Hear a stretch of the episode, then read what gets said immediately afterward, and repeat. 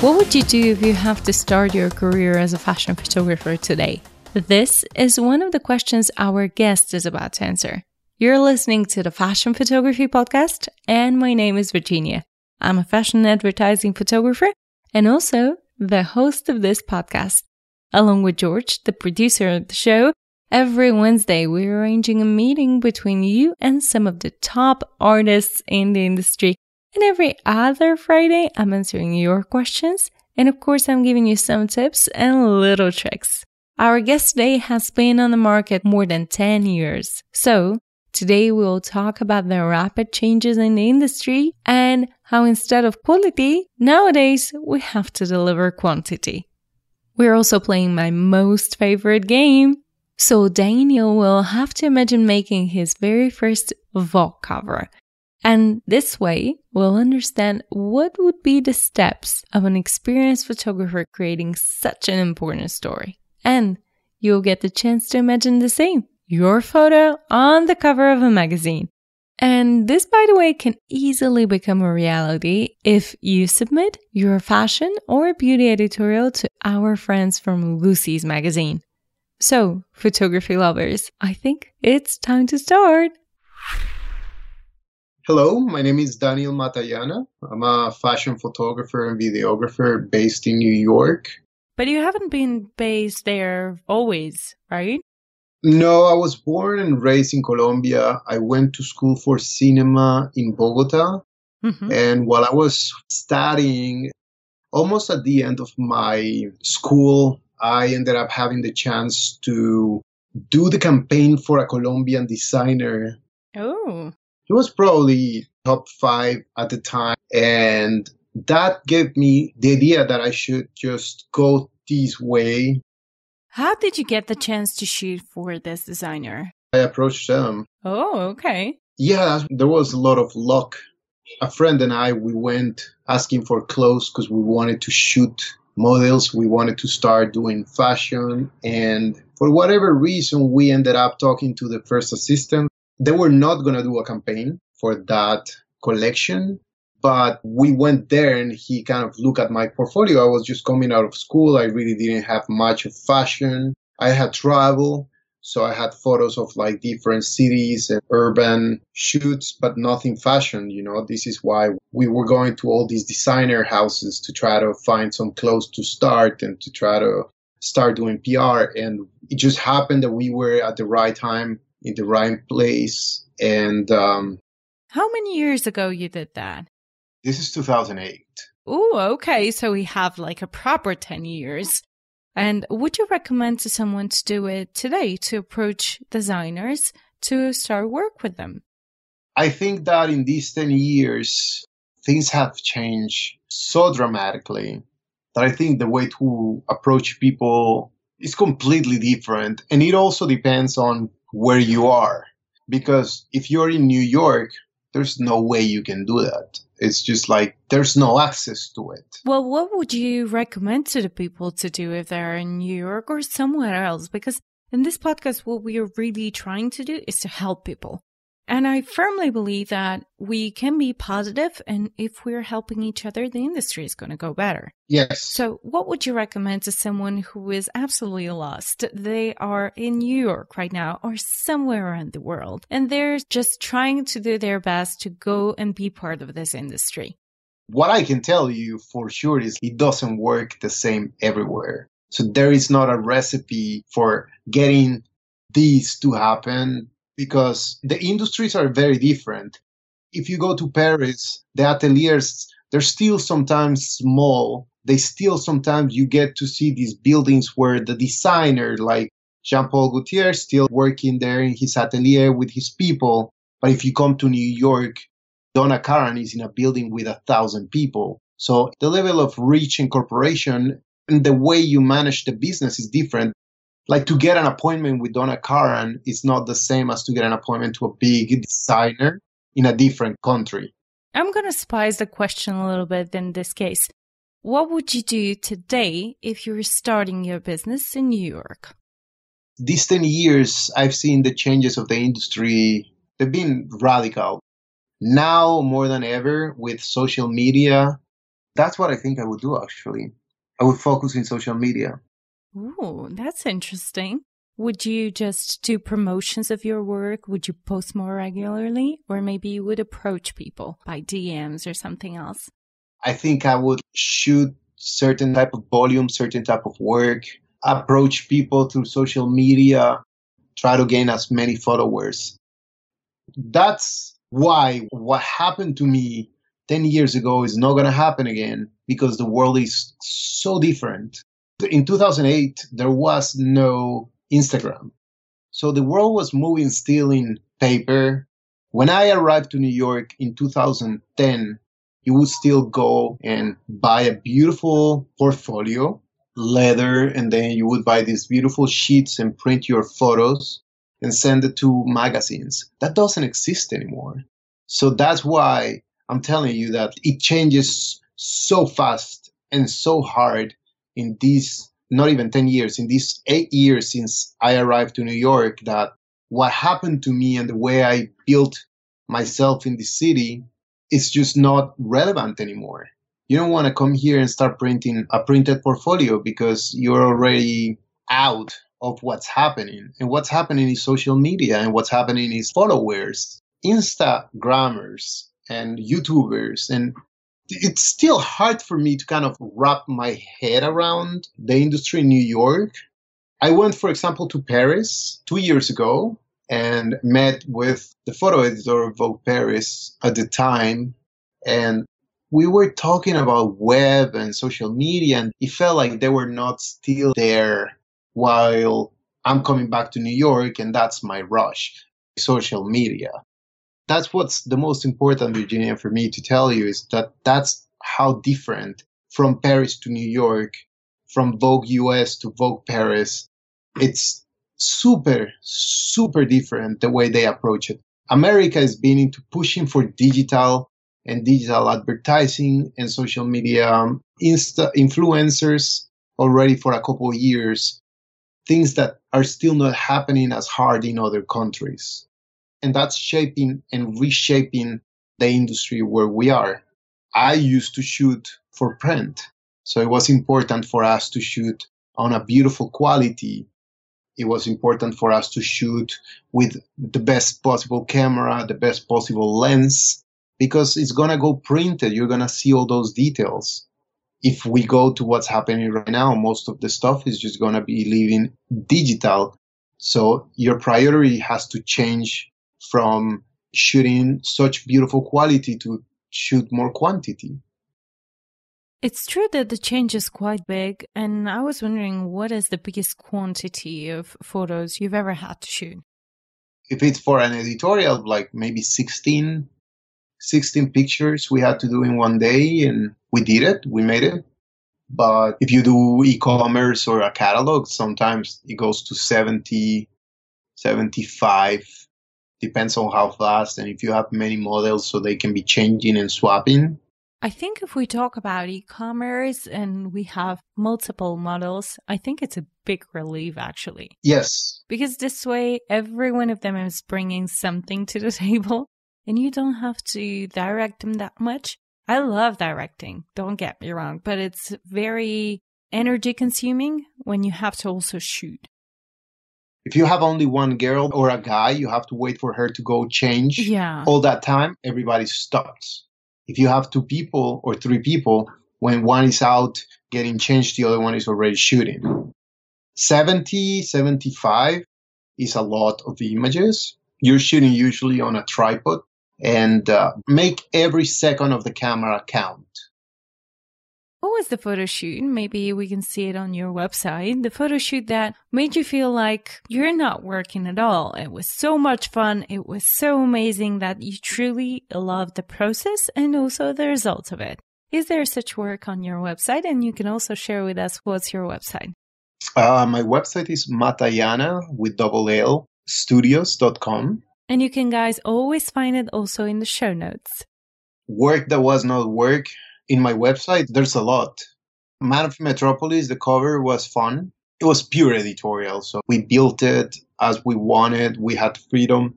The guy that's using that swimming hat So what happens with these type of projects is like independent magazines sometimes give you a lot of freedom. You are creating content for them. So you go and you do what you want and you have control on what you want and that makes it fun because you are enjoying what you're doing. You don't have to do it. You do it because you want to. On the other side, from the commission, commission means they call you because they want to produce this. For example, there's another story on my website that is for GQ. It has two guys like in a in a skate park. Mm-hmm. That was really fun. Oh, awesome. So it's for GQ Mexico? Yeah. Yeah. So tell us more about the relationship that you have with GQ Mexico because you're not based in Mexico. So it's an interesting relationship and I would love to know more about it. With GQ Mexico, I have a relationship for already a couple of years. What happens is when you're in New York, you have showrooms for all these major brands that advertise in magazines like Vogue, Glamour, Harper's, GQ, all these different brands, they are advertisers for these magazines internationally. So when you're in New York, you kind of have access to the showrooms with the collections that are coming. So it's easy for you to grab clothes that you're going to feature in a couple months, right? That is the way that the American magazines work. You're shooting like six months in advance, five months in advance, mm-hmm. the collections that are just coming out of the runway. So the story, when the story is out, the clothes that they're showcasing is already in the stores.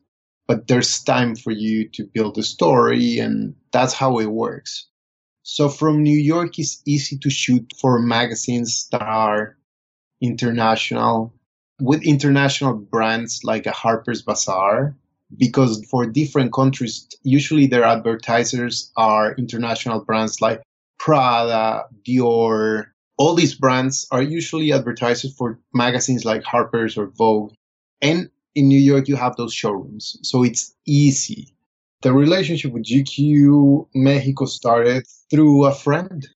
I did a photo shoot for another Mexican magazine, and the editor of that magazine introduced me to the editor of GQ.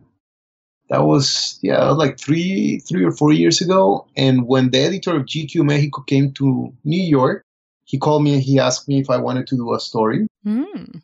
a men's story, and we ended up doing two it worked really nice. We got a really good model called Ollie Edwards for the second story. He's like top model and it came out really nice. Uh, it was very easy to work with them. They liked the result and that just ended up building up into what it is right now where I've shot several covers for them and I shoot like often. This is so cool. And what about the other magazines that you have in your portfolio? Because you have so many of them. And you actually have also a lot of covers. So this is one of the things that I definitely wanted to bring up in this conversation. And uh, I was wondering, do you have like the perfect recipe for a cover shoot? I don't think there is a recipe for the covers. I think that if you see them all, they don't even look alike. I think that they all should depend on what the story is, what the vibe is, what the model who's the model or who's the artist and what's the clothes. And you build it through it. And also where it's going to be printed because every magazine has a different aesthetic, its own world. So you need to understand what you are doing. So what you do actually fits the magazine. Cosmo should not be shot like Vogue because the readers are trying to look for something different. So when you're shooting for Cosmo, you're actually looking for something that is more friendly, for something that is more approachable. While when you shoot for Harper's or for Vogue, in the high end of fashion, fashion high end is usually more aggressive, it's more edgy. The models are usually not smiling. It's not to be approachable, it's more to be intense and edgy and cool looking more than nice and easy every cover has a different approach. You have a world where you move around, and through that world, which is your personal aesthetic, you read what you need to do and then you approach it. I was wondering if you're shooting the next cover for Vogue, what are the things that you would be super careful about? What are the things that you would do in advance? What would you do on the post? What would be your process if you were shooting the next cover of Vogue? Which Vogue I'm shooting for? Because every Vogue is different. I've never shot for Vogue. Which one would you choose? It depends. If I'm feeling sexy, like shooting something sexy, I would love to shoot for Vogue Paris. Okay. The French see the woman like is very sexy. If I want to do something creative and cool and edgy, then Vogue Italia. Vogue Italia is very artsy and very interesting. So, how do you feel at the moment? Do you feel sexy or more creative? I've never thought that I'm going to ask this question in this podcast. I think right now, mm-hmm. I think Vogue Italia is interesting. Okay, perfect. I think we're going through a moment where sexiness is it's it's a complicated thing right now. Okay, so let's stick to Vogue Italy. You're shooting the next cover of Vogue Italy. What would you do from start to finish to make sure that you're going to have the best result possible? If I really had the chance to shoot a cover for Vogue, my main thing would be to get the best team. That's it. Perfect. I would just focus on getting the best team. Everything else rolls. Everything else rolls. If you have an amazing stylist, if the magazine has their own stylist, it's easy. If they're giving you freedom, then I would find somebody who fits. Usually the magazines have themes. So I would like try to see if they give me a theme, who would be the fashion editor. That would be my first approach is to see who's the fashion editor. If the creative director is getting an input there and what's like the mood board. And depending on the mood board, then I would look for the best hair, makeup, and model to achieve the best. That possibility, I would have to, I would put everything in, make the best out of it. I love that you actually started with the research because this is something that we repeat very often in this podcast that you need to do your research in advance. So I really appreciate that. You said that you would take a look at the editor, you will know who's going to be exactly the stylist. I also like the fact that you started giving us some hints. So you would definitely have a mood board. You're going to have the best team ever. And uh, what about the cover? What are you going to do? Is it going to be the very first photo that you take, or maybe you're going to wait for the model to warm up with a few sets for the editorial that we are giving you in the magazine, or you're just going to start with the cover right away? What would you do? That is also something that I am pretty loose with I usually try to start with the easiest of the look, whichever is the least important, mm-hmm. because that's a good warm up. But there's a couple models that are very aware or self aware, and they think that the first shot is where the makeup and hair looks the most fresh. So they want to go for cover like that. So I just roll with it. If you're shooting a cover for Vogue Italia, you have a big model for sure you have a big model or you have a big celebrity and you have to roll with them. They have to feel comfortable. You cannot tell them like the cover is going to be the last image if they know that they're going to feel bad, that they're going to feel tired, and that the cover is not going to be good. Then that's going to shape the way they act for this whole shoot. If they're going to be nice, if they're going to be like cranky. It is important to have your team, including the model, working with you to get the best. And at the end, she's the one whose face is going to be printed. So you have to be able to be loose also depending on the clothes. Many things can happen. Maybe the cover is going to be with her in the bathtub inside water. So then you have to leave it by the end. It's, case by case and you have to be open to what's happening around you and how the people are feeling it. I like the little role play here. So I can actually feel that you're starting to envision this cover. So let's stick to the bathtub situation because I really love it. And mm-hmm. let me ask you here, would you try with different crops? Usually I try different stuff, like get closer. I wouldn't call it crops. I would say different shots mm-hmm. for the same look. So I can come closer, can come, go farther. I can uh, change the angle. especially if it's the cover, I would try as much as I can to have as many possibilities as time give us. Usually it's time what like you have to be careful with. But if I have all the time, I would do as many possibilities because at the end, the more you have to play with, the best. Usually what you don't have is a lot of time. How much time would you give to this particular photo and this particular set? What's the time frame that it's acceptable for you to leave for a photo like this? Like, for example, you cannot stretch it for two hours because for two hours, oh my God, like your model is going to be so tired. So maybe there is a time frame for you that you think is acceptable to get the shot. Yeah, usually shouldn't go more than 20 minutes shooting. Even 20 minutes just taking photos is a lot of time. You would use that like just to change looks or to do different stuff around. The two hours can be taken, especially if you're doing a cover for Vogue Italy, it can be even farther because sometimes just things don't look the way you think they will when you shoot. It just doesn't look like that. So then you start changing stuff like the hair is not looking good, the makeup's not looking good, maybe mm-hmm. that's not the look.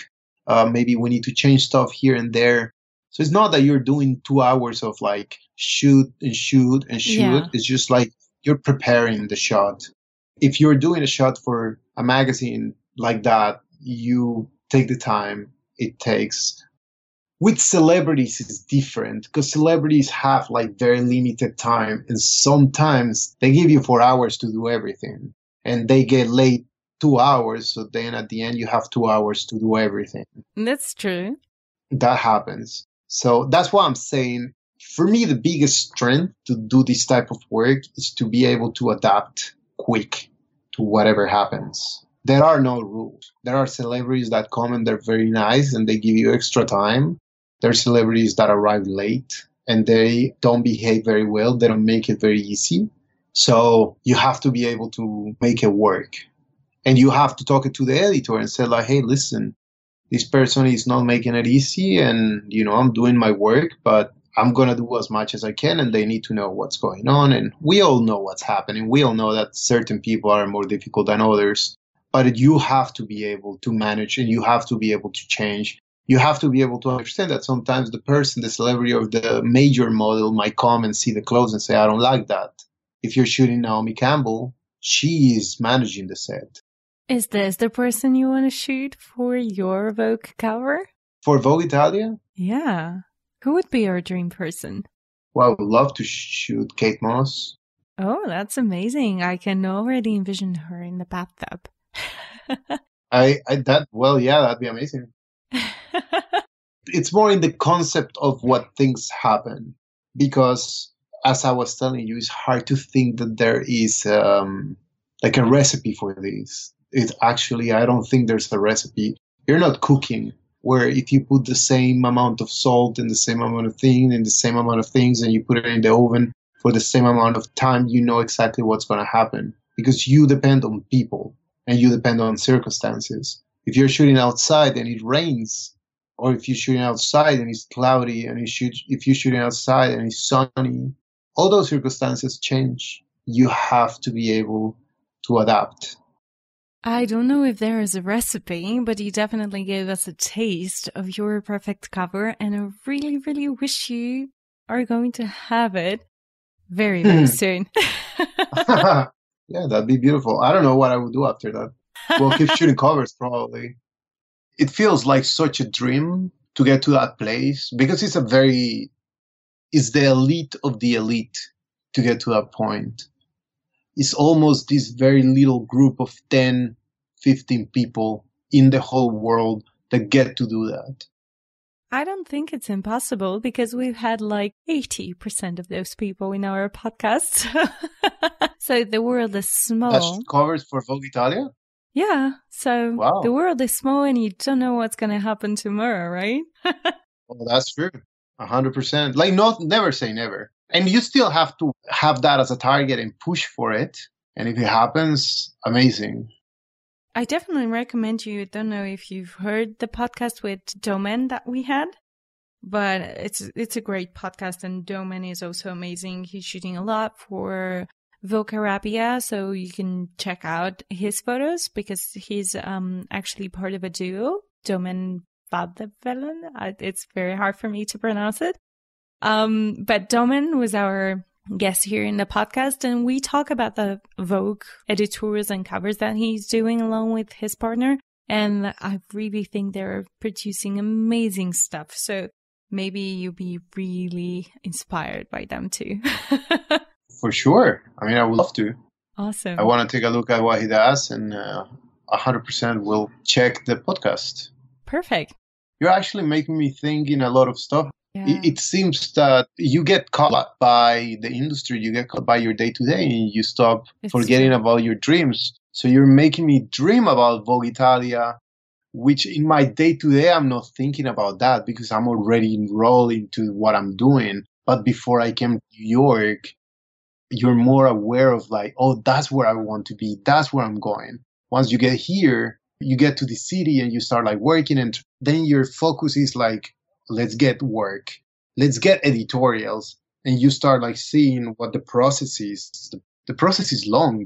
It's a very long process. And I mm-hmm. wish, for example, with the questions that you asked me, I wish I had answers for the people that are starting, especially not in New York, but in different places. But it is confusing for me. Right now, the industry is confusing. It's true. I'm doing fine. I love my job. I have a nice studio in Manhattan. I have a, like, I have a nice, um, office and I live, I have a, my girlfriend works in the industry. She's, um, producer for DKNY Nice. in my day to day, I'm being part of what's happening and everything else, but it's easy to stop dreaming. It's true. Yeah.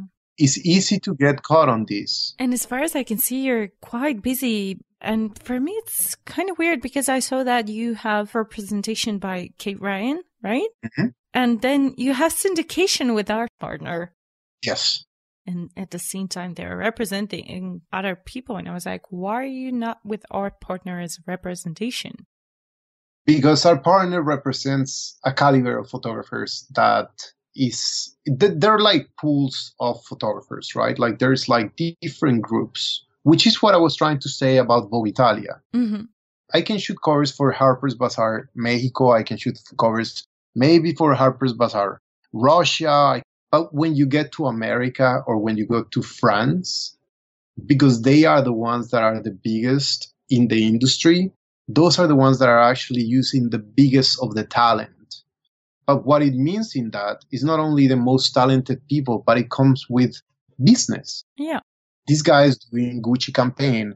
This guy is doing this. So there's like a lot of things that move around for you to be able to get to that place. Not only is who you know, but what you have done. And if you see Art Partner as an agency that represents photographers, they don't represent many. Yeah, that's true. The ones that represent, they're like million dollar photographers. They're like uh, Mert and Marcus and Glen Luchford and Lachlan Bailey. And the young ones that they represent are photographers that since they're young, they've been like hard in the industry, like Harley. Like Harley is, is a very young girl, but if you see what she does, is very Art Partner.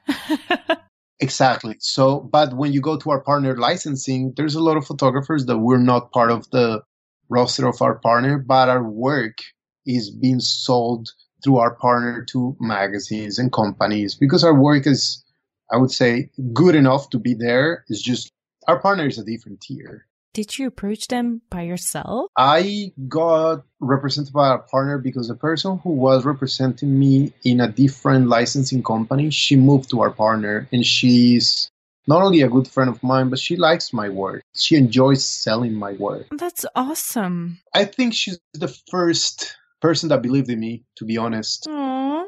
I remember when she was at this other company, which I find to be a great company as well.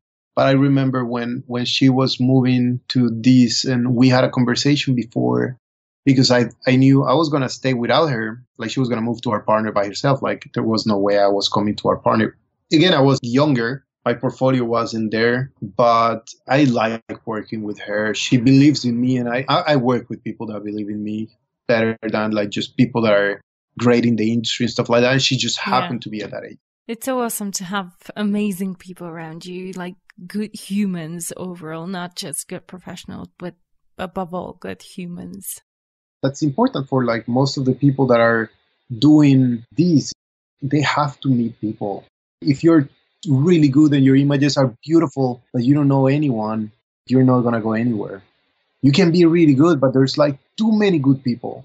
So after you're too good, like too many good people, then you have to be too many people and very well connected. This is what's important. Preparation meets opportunity. Yeah. What would I do is take that huge opportunity and make the best out of it, which means even if I don't have to take one dollar, one dollar, I would spend the whole budget in getting the best people because I need to take that chance that I'm getting and I need to make the best out of it. Once you have that team, getting the best model or getting the best celebrity possible is easy because they want to be part of it. They know that it's going to be so beautiful and it's going to add to their image. So if you put your energy in getting your right team, everything else rides. Everything else is easy.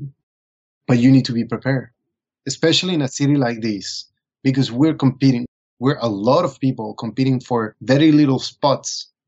In New York, there's a lot of production, e-commerce, catalogs, editorials, campaigns, but there's everybody who wants to make it big, big, big, big in the industry come to New York. Amazing photographers from London, Paris, Milan come to New York to make it big. Not because you cannot make it in Paris, but because in New York, there's like the big campaigns and everything are happening here and the brands, uh, the headquarters are happening here. The business side is here. That's why what I do here in New York might not work in other places because you have to manage the business in such different way. Like here, there's agencies. In other places of the world, like in smaller markets, there's no agencies because you don't need to. If you go to Colombia, you kind of can call a company and get a, an appointment with the person who's managing marketing and and it's easy it's more person to person but here is there's so many people and there's so much happening that everything becomes way more organized and there's more levels to get to certain point to get to another to work for Saks. Your portfolio has to get to the art buyer who's going to send it to the art director and they're getting hundreds of portfolios every time I make a, an editorial, my agency sends the editorial to all the clients. Because the idea is if somebody has an idea to do something similar to what I did, they're going to call me. They're going to say, "Oh, we're looking to do something like this." That's that's the other thing that happens in New York. They're very specific. The clients call you because you have something in the portfolio that they want for themselves. In other parts of the world, if you're a photographer, you can shoot a car, you can shoot a baby, or you can shoot a model or a glass you're supposed to be more technical and no, but here in America, you're very, very specialized. So if I shoot women and there's a campaign that is for men and I don't have men, even if my light and everything works amazing, they would ask, do you shoot men? Like if it was very different. For me, that I come from a different country, at the beginning was like, hmm, it's funny because it's actually the same. But then when it takes, when it's my time and I'm looking for hair and makeup to do something very specific, I check on the portfolios and I try to see, I, I look for hair and makeup that have done stuff that is in that style because I know that hair and makeup sometimes is not easy. And because I know that hair and makeup, if the hairstylist takes four hours doing hair, which you don't know what they're doing, you are working with a hairstylist, they're usually putting heat in the hair if they're doing something so you don't know it until it's ready. You cannot tell them like, I don't like that in the middle. There's no way to test it until it's ready. Then they take everything, they take the heat, they take the rolls, and, and then they bring the brush and they brush it five minutes. boom, it is what it is. You just spent four hours. If they didn't do it right, you just wasted half your day. It's true, yeah. So that's why we become very specific. And the agencies is like, Kate Ryan sells my work as production weren't they mad a little bit when you went with Art Partner for the syndication? Not because they don't have syndication. If somebody calls them to say, like, in a job that I do for them and they want to extend usage of an image, Usually the client would call them because the job was through them. But that's about it. They don't have somebody sending photos to clients, sending photos to magazines, trying to sell them. Because what we're selling in syndication is images that have been produced for something already. But can be used for something else too. Let's say the swim story was shot for a magazine here in America, but it can also be seen in China. It can also be seen in um, in the Middle East, in completely different places where they're not going to be competing with each other and that either magazine or that client they're getting the content that they need it's a whole other side of the industry where for example if you see Mert and Marcus they're an art partner but their syndication is through trunk archive yeah which is even weirder it is like a different side of the business so it's normal i would say you are also a fashion photographer right yeah, I do shoot fashion and advertising. Where are you located? Europe. I was born and raised in Sofia. Here is my home. I'm in Sofia at the moment, but I'm traveling a lot. You're based wherever you... Wherever I have work. but my home is in Sofia. And you sound like you kind of want to be partly in Paris because it sounds like you really like Paris. I like Paris. No, I would like to go more often. I like the way French look at fashion and the way the French look at sexuality and women. And I think that there's stuff that is happening in this country right now that makes it hard. A couple years ago, it was easy, and now it feels like anything you do, you can get in trouble. If the major photographers like Bruce Weber and Mario Testino are having the issues that they're having, and now it's complicated. I'm not saying that what they did is right or wrong there's a lot of things happening right now not only in fashion and not only sexually, but people are just throwing names in social media, which is burning people's careers as well. Sometimes they deserve it, and sometimes it's a little bit irresponsible, and sometimes there's lack of context on what the way things happen. Because when you tweet about someone that said something and people rage about it and there's no context to it and that person if they lose their job or their family and there's no context on that that is as well shaping the industry i used to shoot a lot of sexy images and we did with gq the first nude photo shoot for a cover like full nude for the cover of gq mexico it was going to be the cover of january or february 2018 I flew to Mexico. We shot four Mexican models. And when I came back to New York, the whole Mario Testino thing started and they just killed the shoot. Publishers are afraid taking a misstep to having people in social media backlashing. It, and that's hardcore in America. So that's, I feel that's making certain things and certain people more cautious and more cautious sometimes means like not even do anything that is a dumb risk because it is a risk it's always a risk when you have somebody that can come out and say that if if a model comes and we don't have a good vibe or she feels that i'm too rough like the way i talk or i said something if she's not moving the way i want then i i'm like ugh like if i have that attitude which i'm a human you know, sometimes it happens. Sometimes you're annoyed at people and she comes and she calls the agent and she said that I did something inappropriate. It's gonna go her words against mine. It doesn't even need to be true. It can hurt you. So you end up being much more cautious and that also means that you start or stop doing certain stuff. There's some other stuff that I think that the industry does need to protect women in certain environments more.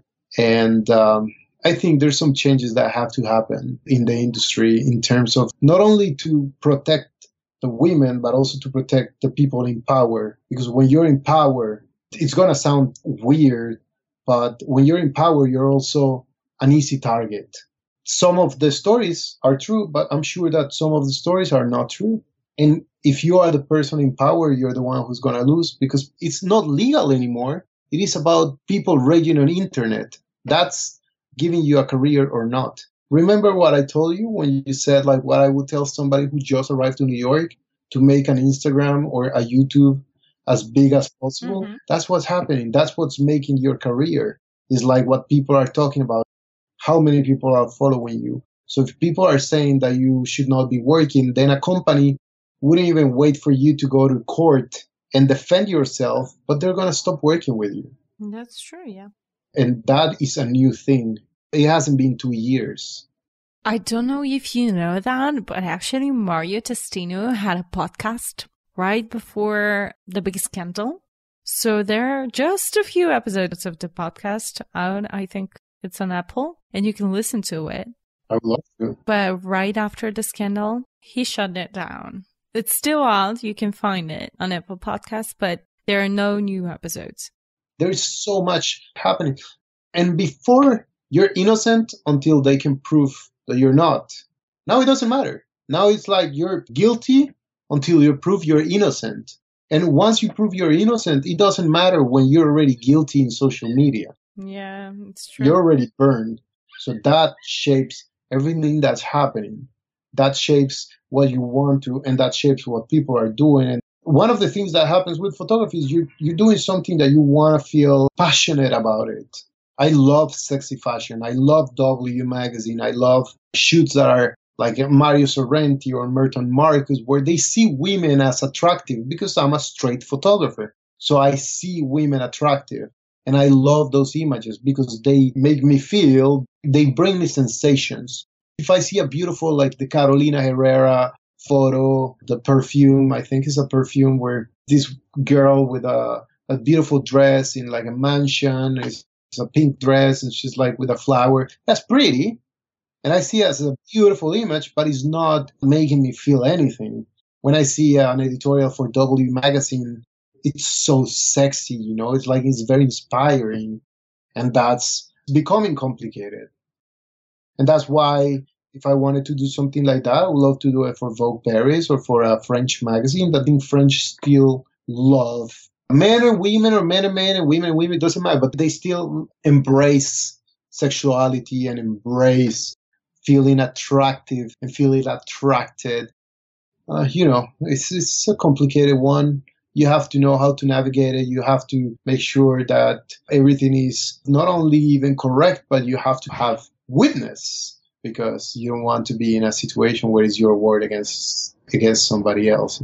It's complicated, but I think you have kind of figured it out when you can just travel somewhere. That's the reason why I'm traveling because I like it in Sofia. It's comfortable for me. My family's here. Most of my friends are here, but I need to travel because um, I get what I need from my traveling, but I still like where I am in the end. So you can kind of do the same when you're traveling to Paris to do the things that you like and you want but you can still stay in the States where is your girlfriend and where you have your agency and stable work. Yes, also traveling, it's like studying, you know, you're seeing cultures, you're seeing architecture. How do I get the cover of Glamour Russia? Is I went to Russia. I went for the World Cup. It took me a month and a half to be there and travel around the country. I went to a bunch of places in Russia, and in some of those days, I went and I met people I showed them what I do and they were interested and they brought me back to shoot that cover. Amazing. There was nothing more to that. Daniel, thank you so much for the interview. I want to say big, big thank you. I really do believe that people are going to enjoy it a lot. Oh my God. Virginia, thank you very much. This is the first time I do this. It's actually interesting. It's very nice and a beautiful voice. Oh, thank you. You're so sweet. That was it, guys. I hope you liked the podcast today, and if so, don't forget to subscribe to our show. Next Wednesday, we'll be here with another guest. But before that, don't forget to tune in on Friday when I'll be giving some tips, tricks, and proven recipes. All of the links that we mentioned today you can find on photographypodcast.net, along with all of our previous podcasts and some spicy new materials like articles on our blog section. Don't forget to check it out. Love you so much, and I cannot wait to see you on Friday.